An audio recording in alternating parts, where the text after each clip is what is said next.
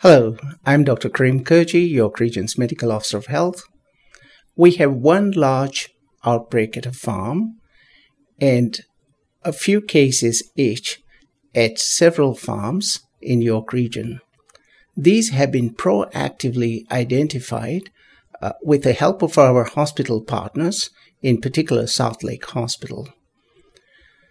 Our public health inspectors have been into these farms in order to give infection prevention and control advice to the farmers, as well as to ensure that the living conditions are adequate. We in public health continue to be actively involved in identifying several other outbreaks in a multitude of settings and to move in very quickly in order to control these and put out the fires before they spread. Recently, we have noticed a relative increase in cases in our youth between the ages of 15 and 19. We don't know what exactly is causing this, and we're still investigating this.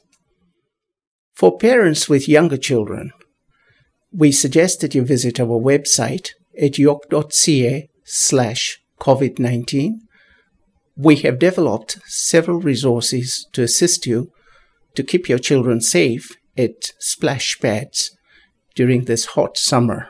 York Region Council will be debating the issue of mandatory masks on July the 9th at 9 a.m. and you can watch this debate live at york.ca slash live.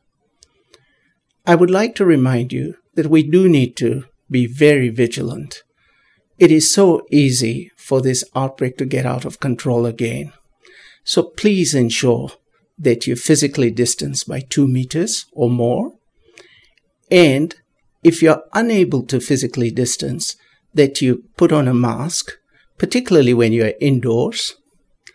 Also, please wash your hands frequently and be vigilant for any signs or symptoms of COVID 19 there are testing centers at the three assessment centers at York Region hospitals, and these are open seven days a week. So stay vigilant and stay safe. Thank you.